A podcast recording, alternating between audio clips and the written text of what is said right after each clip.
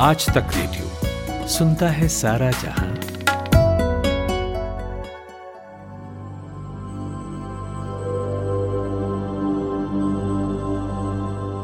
नमस्कार, आज तक रेडियो के खास पॉडकास्ट कोरोना कवरेज में आपका स्वागत है। मेरा नाम है अंजुम शर्मा। इस पॉडकास्ट में हम आपको देते हैं कोरोना वायरस के नए अपडेट्स की जानकारी और बताते हैं कोरोना से जुड़े नए मेडिकल रिसर्च और ऐसी रिपोर्ट्स के बारे में जो कोरोना को हराने का हौसला बुलंद करती हैं। कोरोना कवरेज के इस एपिसोड में हम जानेंगे कि अगर कोरोना पॉजिटिव के साथ आप रह रहे हों तो किन बातों का ख्याल रखें। बताएँगे गुजरात में गरबा के लिए तैयार हुई नई पीपीई ड्रेस के बारे में। बात करेंगे रेमडेसिविर को लेके डब्ल्यू के बयान के बारे में और अंत में सुनवाएँगे बातचीत एक कोरोना सर्वाइवर से। लेकिन सबसे पहले कोरोना से जुड़ी हेडलाइंस।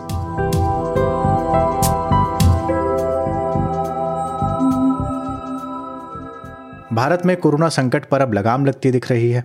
कोरोना वायरस के एक्टिव केस की संख्या डेढ़ महीने में पहली बार आठ लाख से नीचे आई है। वहीं देश में पिछले 24 घंटों में बासठ हज़ार से ज़्यादा नए मामले सामने आए हैं, जबकि सत्तर हज़ार आठ सौ मरीज़ ठीक भी हुए हैं। हालाँकि कोरोना की वजह से 800 से ज़्यादा मरीजों ने अपनी जान भी गंवाई है। अगर दुनिया की बात करें तो दुनिया में अब तक हर दिन सबसे ज़्यादा कोरोना के मामले जो थे वो भारत में आ रहे थे, लेकिन अब भारत में अमेरिका से कम मामले आ रहे हैं। इस मामले में अमेरिका में पिछले 24 घंटों में इकहत्तर हज़ार से ज़्यादा नए केस सामने आए हैं और 900 से ज़्यादा लोगों की मौत हुई है। भारतीय स्वास्थ्य अधिकारियों ने कोविड 19 के उपचार के लिए अमल में लाई जाने वाली प्रोटोकॉल की समीक्षा करने का निर्णय लिया है। यह फैसला इसलिए लिया गया है क्योंकि डब्ल्यूएचओ के एक बड़े परीक्षण के नतीजे के बाद यह पाया गया कि आमतौर पर इस्तेमाल की जाने वाली दवाओं में से चार दवाएँ ऐसी हैं जो अस्पताल में भर्ती मरीजों में होने वाली मृत्यु को कम करने में बहुत कम लाभदायक हैं या फिर लाभदायक ना के बराबर हैं। पश्चिम बंगाल में बीजेपी अध्यक्ष दिलीप घोष कोरोना पॉजिटिव पाए गए हैं। उन्हें कोलकाता के एक प्राइवेट अस्पताल में भर्ती कराया गया है। उनकी तबीयत रात से ही खराब है, जिसके बाद उन्हें अस्पताल में एडमिट कराया गया, जहाँ कोरोना टेस्ट में उनकी रिपोर्ट जो है वो पॉजिटिव मिली। उत्तराखंड की बात करें तो उत्तराखंड में दसवीं और बारहवीं की कक्षाओं के छात्र छात्राओं के लिए दो नवंबर से स्कूल खुलने जा रहे हैं। लेकिन स्कूलों में ना प्रार्थना सभाएँ होंगी, जो प्रेयर होती हैं, वो नहीं होंगी और ना ही स्पोर्ट्स से रिलेटेड कोई कार्यक्रम होंगे खेल कूद भी नहीं होगा। सचिवालय में हुई विभागीय अधिकारियों की बैठक में यह फैसला दिया गया। यूरोप में कोरोना वायरस की दूसरी लहर से एक भय का माहौल पैदा हो गया है। डॉक्टर्स ने चेतावनी जारी की है। यूरोप के ही एक देश चेक गणराज्य में जब रिकॉर्ड मामले कोरोना के सामने आए तो वहाँ के सभी स्कूलों को बंद कर दिया गया है।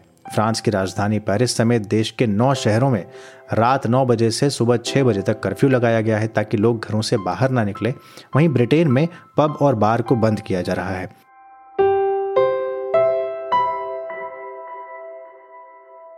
यह है आज तक रेडियो और आप सुन रहे हैं कोरोना कवरेज। हेडलाइंस में मैंने आपको बताया था कि भारत में कोरोना की जो रफ्तार है, वो थोड़ी धीमी हुई है। लेकिन इसका ये मतलब नहीं है कि हम उस संकट से अब दूर हैं, बल्कि कोरोना मरीजों की संख्या अभी भी तेज़ी से बढ़ रही है। पहले के मुकाबले भले कम हो, लेकिन बढ़ अभी भी तेज़ी से ही रही है। तो अगर कोरोना मरीज़ आपके घर में कोई है तो सबसे बड़ा सवाल है कि अगर आप उनके साथ रह रहे हैं तो आपको उनकी ज़िम्मेदारी भी निभानी है ठीक करने की, और आपको खुद भी सुरक्षित रहना है। एक तरह से ये दोहरी ज़िम्मेदारी है। डॉक्टर्स तो एक बार को फिर भी खुद को सुरक्षित रख लेते हैं, पीपीई किट का ऑप्शन उनके पास रहते हैं। लेकिन घर में आप अपने को सुरक्षित कैसे रखें? ये बड़ा सवाल है। इससे जुड़े तमाम सवालों के जवाब जानने के लिए मैंने बात की मेदांता अस्पताल की डॉक्टर सुशीला कटारिया से। अगर हम पेशेंट के साथ रह रहे हैं कोविड 19 पेशेंट के साथ, जो कि होम आइसोलेशन में है शायद, इसलिए हम उसके साथ रह रहे हैं तो घर के जो परिवारजन है या और कोई भी जो केयर गिवर है पेशेंट का, उसको कुछ बातों का ध्यान रखना चाहिए, क्योंकि दो जिम्मेवारी होती है होम आइसोलेशन में। पहला पेशेंट का ठीक होना, उसका सुरक्षित रहना, और दूसरा ये कि बीमारी का ट्रांसमिशन किसी और को ना हो। तो केयर गिवर होने के लिए कुछ तो प्राइमरी रिक्वायरमेंट्स हैं कि जो केयर गिवर हैं, वो कॉम्प्रोमाइज इम्यून कंडीशन के लोग ना हो, जैसे जिनकी इम्यूनिटी लो है, कोई डायबिटिक है, बहुत ज़्यादा उम्र है जिनकी पैंसठ साल के ऊपर। या कोई भी और हार्ट प्रॉब्लम किडनी प्रॉब्लम इस तरह की प्रॉब्लम उन्हें नहीं होनी चाहिए। प्रेग्नेंट जो प्रेग्नेंट वेमेन है हम चाहते हैं कि उनका भी केयर गिवर रोल नहीं होना चाहिए। और अगर केयर गिवर है तो ये ध्यान रखें कि पेशेंट अपने कमरे में रहे बाहर ना निकले घर में बाकी लोगों के साथ ना मिले खाना उसका एक सेपरेट यूटेंसिल्स में दिया जाए जिसकी अलग से सेपरेट क्लीनिंग हो। जब भी हम पेशेंट के पास आए तो हमें मास्क पहना हुआ होना चाहिए। पेशेंट को भी प्रॉपर तीन लेयर का मास्क पहना हुआ होना चाहिए जिससे इन्फेक्शन का जो ट्रांसमिशन है वो वहीं पर रुक जाता है या बहुत सीमित हो जाता है। हाँ। कमरे की सफ़ाई जो रोज़मर्रा की चीज़ें हैं कमरे में हम एनकरेज करते हैं कि मरीज़ खुद अपना करे। उससे एक तो एक्टिविटी लेवल मेंटेन रहता है टायर्डनेस या बोरियत नहीं होती। दूसरा यह है इन्फेक्शन का ट्रांसमिशन भी दूसरे लोगों में नहीं होता। कोई भी चीज़ जो कॉमन शेयर की जा सकती है, वो शेयर नहीं होनी चाहिए। चाहे वो टॉवल है, चाहे बर्तन है, चाहे पानी पीने का ग्लास है तो इस तरह की चीज़ों में खास खास ध्यान रखना चाहिए। और फिर पेशेंट के खाने का भी ख्याल है, रहे कि लिक्विड उसको तरल पदार्थ समय समय पर दिए जाएँ। खाना जो है न्यूट्रिशियस होना चाहिए हेल्दी होना चाहिए। क्योंकि पेशेंट अगर जल्दी ठीक होगा तो केयर गिवर का रोल भी अच्छा रहेगा कि भाई सीमित समय के लिए है और वो अपनी सेहत का ख्याल भी रख सकते हैं। वो तो, तो ठीक है। किसी हाँ। जी। सुशीला जी वो तो ठीक है आपकी बात। लेकिन एक मेंटली आप डिस्टर्ब हो जाते हैं कि आपके आसपास एक कोविड पेशेंट है कहीं आपको ना हो जाए ऐसा ना हो कि लेकिन दूसरी तरफ़ आपको ज़िम्मेदारी भी निभानी है। तो मेंटल लेवल पे आप हम्म। कैसे स्ट्रांग है? देखिए मेंटल लेवल पे ये हमें बीमारी के ट्रांसमिशन को समझना होगा कि ये इन्फेक्शन मेनली ड्रॉपलेट या सरफेस ट्रांसमिशन का है। तो इन चीज़ों का ख्याल रखना है। और डॉक्टर एक कैलकुलेटेड यू नो सिचुएशन को देख के ही ये डिसीज़न लेते हैं कि इस पेशेंट को होम क्वारंटाइन में रखा जा सकता है। तो ये मैं सबको विश्वास दिलाना चाहती हूँ कि जो प्रॉपर प्रिकॉशन के साथ अगर पेशेंट घर में रहता है और उसका सही से ख्याल रखा जाता है घर के मेंबर्स मास्क पहनने का पूरा ख्याल रखते हैं तो बीमारी एक दूसरे में स्प्रेड नहीं करेगी। मोस्टली होता क्या है कि जब तक मरीज़ को पता चलता है कि वो बीमार हो चुका है, उससे पहले मोस्टली हाउस होल्ड में ट्रांसमिशन हो चुका होता है। तो this is a sad situation क्योंकि वायरस जब पेशेंट को लक्षण आते हैं, उससे दो दिन पहले से ही वो वायरस को स्प्रेड कर रहा होता है, जब उसे पता भी नहीं होता। तो पता चलने के बाद तो ट्रांसमिशन को रोका जा सकता है और घर में और विजिटर्स चाहे वो बच्चे हों, बड़े हों, मेहमान हो, रिश्तेदार हो, किसी और को ना बुलाया जाए ताकि उनको ट्रांसमिशन ना हो। और मानसिक तौर पर सुदृढ़ रहना बहुत ज़रूरी है, क्योंकि इन्फेक्शन अगर माइल्ड है तो दवाइयों से और प्रॉपर केयर से ठीक हो जाएगा पेशेंट का भी और केयर गिवर का भी। जी, मेरा अंतिम सवाल डॉक्टर सुशीला ये, कि अगर मान लीजिए पेशेंट कोई बच्चा है या फिर ऐसा बुज़ुर्ग है जो अपनी रोज़मर्रा की चीज़ें खुद नहीं कर सकता है? हालाँकि अव्वल तो ऐसे पेशेंट्स हॉस्पिटलाइज होते हैं या फिर आइसोलेट होते हैं। क्वारंटीन सेंटर में इनका क्योंकि ऑक्सीजन लेवल जैसे कम होता है लेकिन मान लीजिए कोई फिर भी कोई बुज़ुर्ग है या कोई बच्चा है तब हम कैसे डील करेंगे उनसे? हाँ तो ये जब बहुत छोटे बच्चे होते हैं ऑब्वियसली उनको आप अलग से आइसोलेशन या केयर में नहीं रख सकते और बच्चों में डिज़ीज़ मोस्टली माइल्ड होती है। तो ऐसी स्थिति में मोस्टली उनके पेरेंट्स ही उनका ख्याल रख रहे होते हैं। तो कोई बहुत छोटा बच्चा है जैसे लगते बच्चा इतना छोटा है कि वो खुद खा पी नहीं सकता ना वो नहीं कर सकता और वो माँ का दूध पी रहा है। तो उसमें हम मदर को एनकरेज करते हैं कि वो बच्चे को दूध पिलाती रहे। मास्क पहन के दूध पिलाएँ और अपने हाथ वगैरह का धोने का ख्याल रखें। अगर वो बच्चा है, लेकिन वो ब्रेस्ट फीडिंग बच्चा नहीं है तो हम कहते हैं माँ को हमेशा मास्क पहने रखना चाहिए, बच्चे का ख्याल रखते टाइम। और ग्लव्स पहने रखें समय समय पर हाथ धोते रहें। और जो भी सरफेसेस को टच कर, किया जा रहा है रिपीटेडली उनको साफ़ किया जाए, या तो साबुन के पानी से या हैंड सैनिटाइजर से।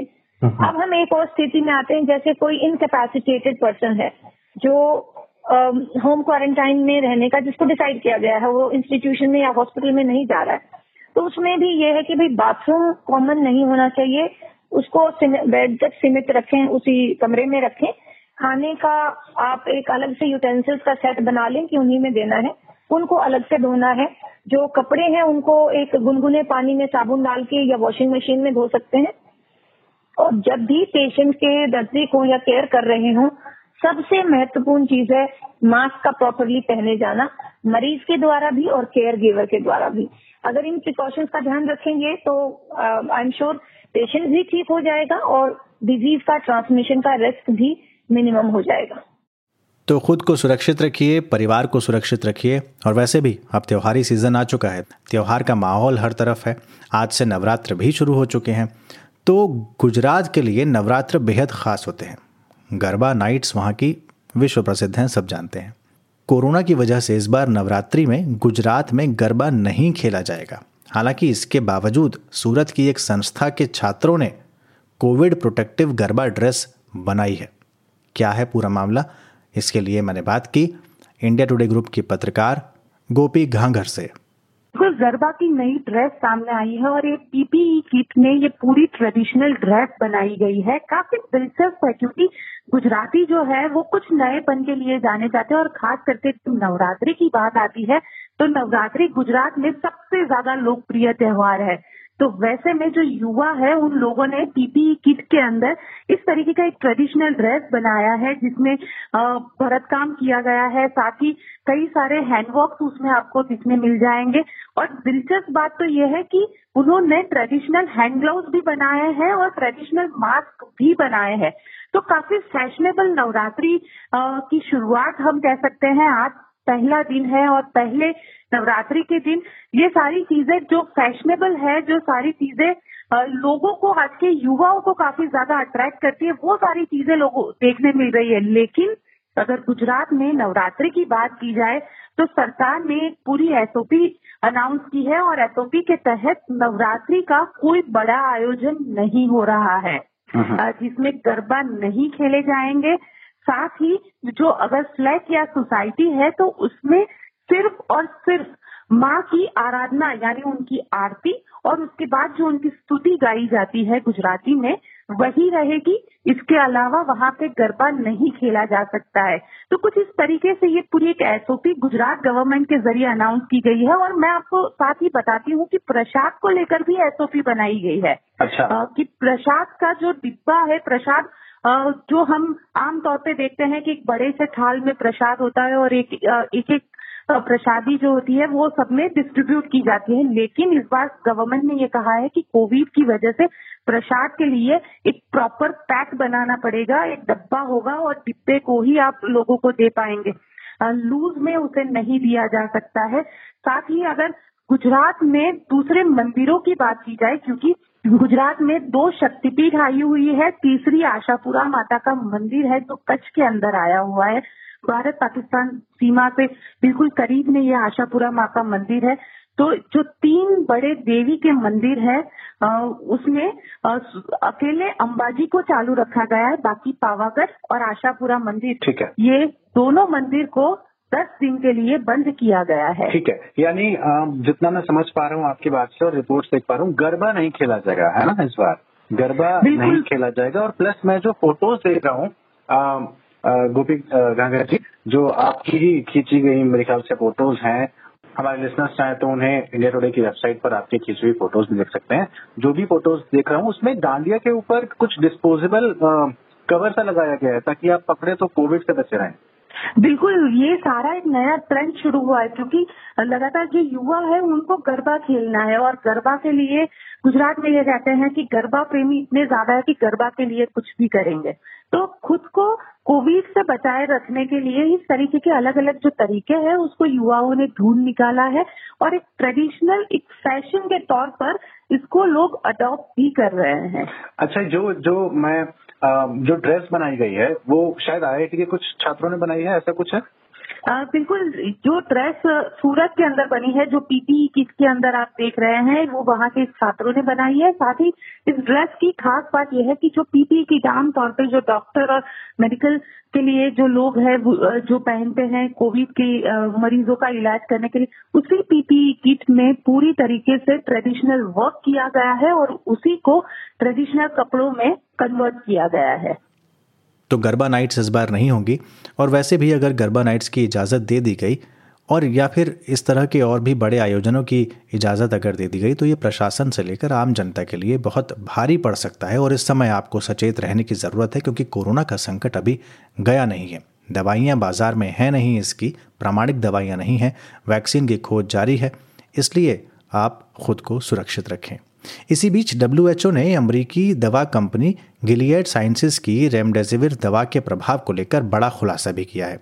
रेमडेसिविर दवा के बारे में आप जानते होंगे, अक्सर चर्चा में रहती है कि कोरोना से इसका इलाज कुछ कुछ हो रहा है मतलब बचा सकती है। तो डब्ल्यू ने अपने परीक्षण के शुरुआती नतीजों में पाया कि ये दवा कुछ खास असर नहीं कर रही है। क्या है पूरी जानकारी? बता रहे हैं हमारे सहयोगी प्रतीक वाघमारे। देखिए, हर दिन कोरोना को लेकर नए डेवलपमेंट्स आ रहे हैं। अब तक माना जा रहा था कि कोरोना के इलाज में रेमडेसिविर अच्छा इलाज है, लेकिन अब रेमडेसिविर समेत कई दवाएँ क्लिनिकल परीक्षण में फेल साबित हो गई हैं। डब्ल्यूएचओ ने अपने परीक्षण के शुरुआती नतीजे जारी करते हुए बताया कि ये दवा गंभीर मरीजों की जान बचाने में असफल साबित हुई है। भारत ही नहीं, दुनिया के लगभग 50 देशों में इसी दवा से कोरोना के गंभीर मरीजों का इलाज किया जा रहा था। यहाँ तक कि अमेरिकी राष्ट्रपति डोनाल्ड ट्रंप को भी रेमडेसिविर का इंजेक्शन लगाया गया था। डब्ल्यू के मुताबिक रेमडेसिविर के अलावा हाइड्रोक्सी क्लोरोक्वीन एचआईवी, एड्स की दवा और कई दवाएँ भी कारगर नहीं पाई गई है। अस्पताल में इलाज करा रहे मरीज़ की सेहत पर भी इन दवाइयों का कोई खास असर नहीं दिखा है। इस परीक्षण को लगभग छह महीने तक तीस से ज़्यादा देशों में ग्यारह मरीजों पर किया गया। रिपोर्ट के मुताबिक ये दुनिया का सबसे बड़ा रैंडम ट्रायल था, जिसमें मौजूदा दवाइयों के कोरोना के इलाज में प्रभाव की जाँच की गई। जानने की कोशिश की गई कि अलग अलग दवाओं के उपचार से मृत्यु दर पर क्या असर पड़ा है। दवा का इस्तेमाल करने वाले लोगों को कितने दिन वेंटिलेटर पर रखना पड़ा, कितने दिन आईसीयू में रखना पड़ा और क्या दवा से उनकी जान बचाई जा सकी या नहीं। हालाँकि अभी ये शुरुआती नतीजे हैं, इनका फिर से मूल्यांकन किया जाएगा। आपको बता दें कि रेमडेसिविर दवा पहले Ebola virus, Middle East respiratory syndrome और सीवियर एक्यूट रेस्पिरेटरी सिंड्रोम के खिलाफ भी असरदार पाई गई थी। तमाम मरीजों का इस दवा से इस्तेमाल किया जा रहा था। डब्ल्यूएचओ की राय में तो जून में ही हाइड्रोक्सी क्लोरोक्विन को अप्रभावी पाया गया था जिसके बाद इससे इलाज न करने की सलाह भी दी गई थी। हालाँकि 500 से अधिक अस्पतालों में इन दवाओं का परीक्षण किया जा रहा था और अब डब्ल्यू की नज़र मोनोक्लोनल एंटीबॉडीज पर टिकी हुई है। कुछ दिनों में इसके नतीजे भी आ जाएँगे। वहीं वैज्ञानिकों ने भी इस पर चिंता जताई है कि जॉर्ज टाउन विश्वविद्यालय में माइक्रोबायोलॉजी और इम्यूनोलॉजी विभाग में एक एसोसिएट रिसर्च प्रोफेसर है। उनके अनुसार ये निश्चित रूप से निराशाजनक है। एक दवा जो पहले से ही अस्तित्व में है, जो सुरक्षित है और रोगियों में प्रभावी रूप से काम करती है, दुर्भाग्य से इस मामले में कारगर नहीं हुई। लेकिन रेमडेसिविर दवा बनाने वाली कंपनी गिलियट साइंस ने भी नतीजों पर चिंता जताई है। कंपनी ने बयान जारी करते हुए कहा कि अभी सही समीक्षा नहीं की गई है। एक ओपन लेबल परीक्षण का मतलब है कि शोधकर्ता और मरीज़ दोनों को पता है कि कौन सी दवा दी जा रही है, इसलिए शायद नतीजे उतने आशाजनक नहीं मिले। उनका मानना है कि आखिरी तक नतीजों का इंतज़ार हमें करना चाहिए। कोरोना की अब तक कोई कारगर दवा नहीं है। करीब सौ दवाओं का इस्तेमाल किया जा चुका है, लेकिन कोई दवा प्रभावी नहीं हो पाई है। इस बीच आईसीएमआर ने भी अपनी प्रतिक्रिया दर्ज की और कहा कि कोरोना के किसी भी समूह में रेमडेसिविर का कोई लाभ नहीं है। एपेक्स हेल्थ रिसर्च बॉडी ने कहा कि इससे पहले आईसीएमआर ने कोरोना के इलाज में इसका कोई फ़ायदा नहीं होने का संकेत देते हुए प्लाज्मा के लिए प्लासिड ट्रायल किया था। आईसीएमआर डिवीज़न के प्रमुख ने कहा कि इस परीक्षण में भारत में नौ प्रतिभागी शामिल थे। तो रोज़ कोई ना कोई स्टडी आती है, नए आंकड़े आते हैं, नए शोध होते हैं, नए परिणाम आते हैं और ये होता रहना चाहिए। खैर ब्रेक के लिए रुकेंगे, लौटेंगे तो बात करेंगे कोरोना वॉरियर की। कमाते हैं लेकिन बचा नहीं पाते। बचाते हैं तो उससे कमा नहीं पाते। शेयर की चाल, निवेश का हाल, बाज़ार का तमाशा, इकोनॉमी की भाषा, बॉन्ड, बीमा, सोना, चांदी सबकी होती है बात। बचाते रहो नारे के साथ। हर शनिवार मैं, यानी नितिन ठाकुर, आपकी मुलाकात कराऊँगा आपके मनी मैनेजर से। ब्रेक के बाद स्वागत है आपका आज तक रेडियो की खास पेशकश कोरोना कवरेज आप सुन रहे हैं। मेरा नाम अंजुम शर्मा है। अब बारी है कोरोना वॉरियर की। महाराष्ट्र के भंडारा ज़िले के एक शख्स हैं संजय एकापुरे।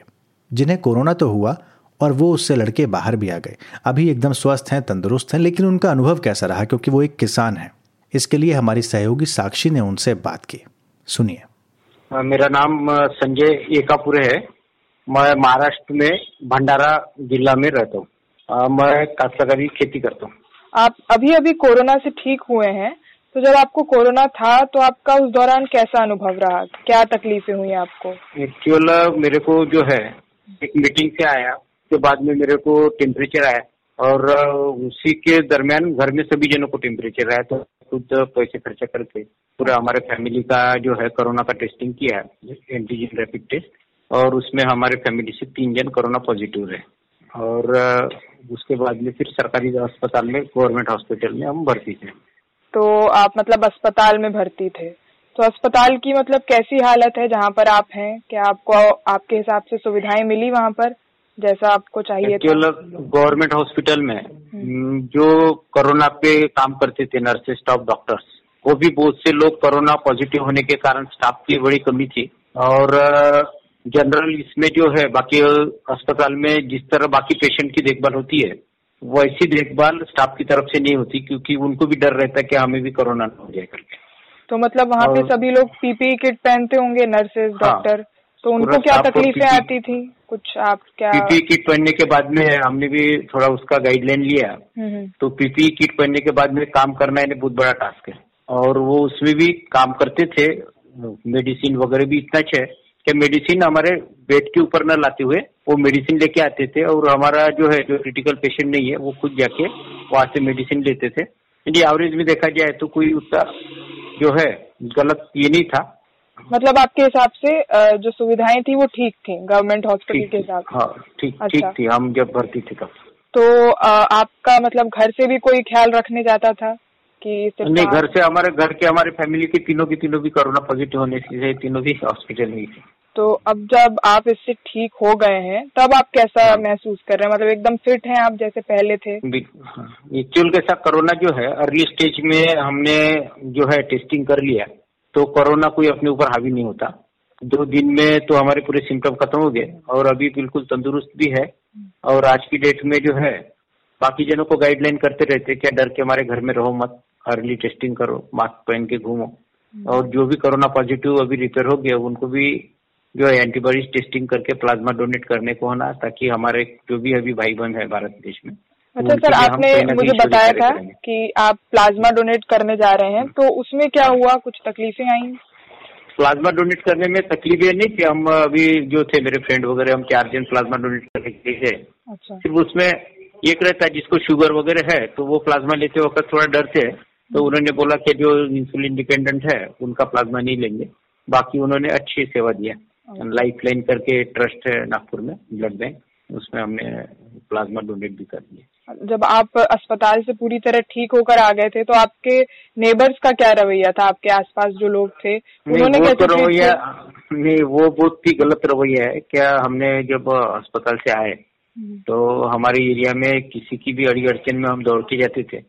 बाकी कोई घर के पास में आके कॉपरेट करने के लिए एक दो लोग इंसान छोड़े तो कोई कॉपरेट करने के लिए तैयार नहीं तो मैं यही पूछूँगी जाते जाते आपसे कि कोरोना से हाँ। जूझने वाले लोगों को जो अभी जिनको कोरोना हुआ है आप हाँ। जैसे ठीक हो गए आप एक वॉरियर हैं अब तो आप उनको क्या बताना चाहेंगे? आपकी क्या टिप होगी?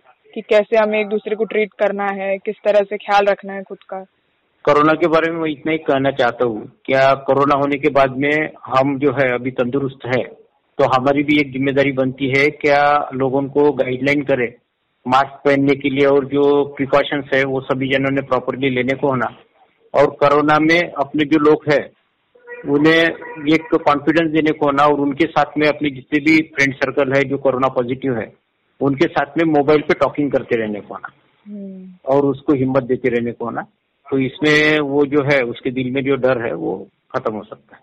चलिए सर बहुत बहुत धन्यवाद आपका, आपने हमसे बात की और आप हमेशा ऐसे ही स्वस्थ रहें, आपका परिवार भी स्वस्थ रहे। बहुत बहुत धन्यवाद।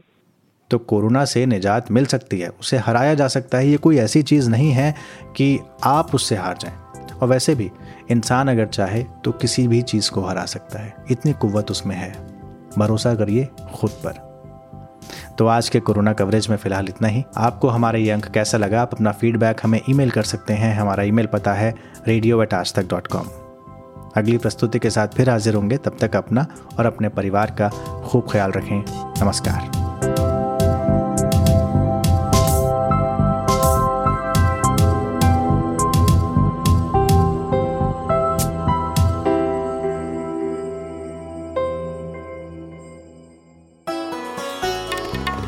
आप सुन रहे हैं आज तक रेडियो।